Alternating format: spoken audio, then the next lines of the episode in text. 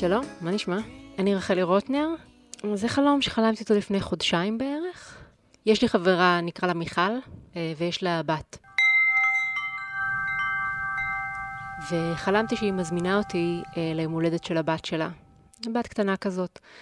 היום הולדת נערך באולם בית כנסת. היו שם המון אנשים, הגעתי, ואני עזרתי לה לחלק דברים, אה, להסתובב בין האנשים. שלום, שלום, מה שלומך? או, תודה שבאת. עזרתי לה באירוע לארגן אותו. קיבלת כיוון? יופי, מוזיקה בסדר? כן, אוקיי. ואז אה, מיכל ניגשה אליי ואמרה, בואי איתי רגע לחדר צדדי, אני רוצה שתעזרי לי להביא את העוגה. אני נכנסת לחדר ואני רואה שאין עוגה. יש רק uh, מכל uh, קצפת. אז אני אומרת לה, איפה העוגה? אז היא אומרת לי, אני העוגה. ואז היא נעמדת, והיא מבקשת ממני להתחיל uh, לעזור לה uh, לצפות את עצמה בקצפת. אני הנחתי שהכוונה שנצפה אותה, ואחר כך היא תצא מזה, כדי שתהיה עוגה בצורת אימא. זה אמור להיות נורא מרגש. אז עזרתי לה אה, לצפות את עצמה בקצפת וסוכריות ושוקולד. ואז הגיע הזמן אה, לצאת החוצה מהעוגה. והיא אמרה, לא, יש לי תוכנית יותר טובה.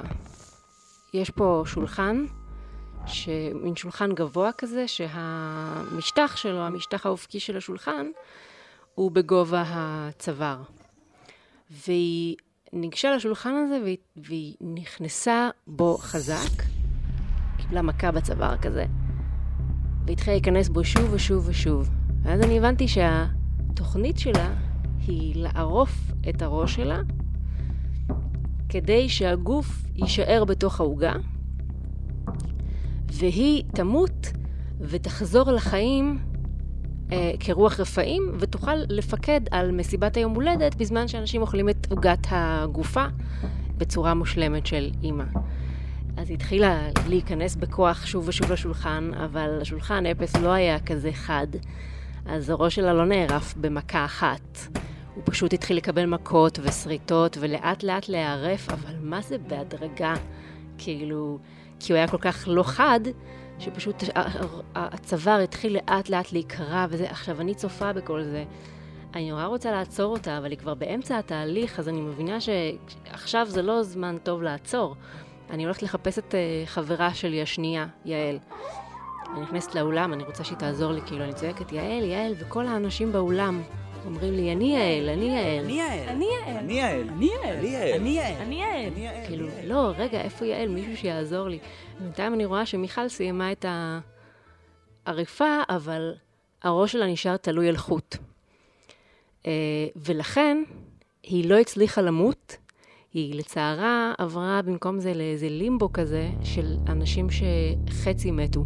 כי היא לא הצליחה לערוף את הראש עד הסוף, אז היא עכשיו עברה ללימבו. עכשיו, בגלל שאני הייתי איתה באותו זמן, אני עברתי איתה ללימבו הזה לצערי, וכל אולם הבית כנסת, עם כל המוזמנים, הפך פתאום לאולם מלא אנשים שהם כולם עם ראשים חצי ערופים, אה, גופות חצי מרוטשות, כל מי שניסה למות ונעצר באמצע בגלל איזושהי בעיה טכנית.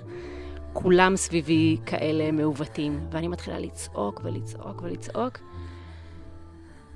ואז התעוררתי.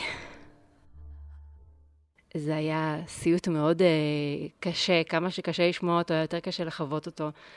פחדתי לחזור לישון, פשוט חיכיתי ערה עד שבעלי יחזור, כי פחדתי לחזור לישון לבד.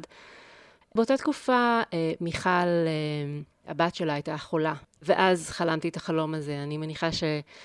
אני לא יודעת, שנראה לי מוזר הסיטואציה שלחברה שלי יש ילדה ושהיא אחראית למישהו חי, שאולי הוא עכשיו כאילו קשה לו והוא במחלה, וכאילו, אני רגילה שאנחנו הילדים ושבנו מטפלים, ופתאום אנחנו בצד אה, המטפל.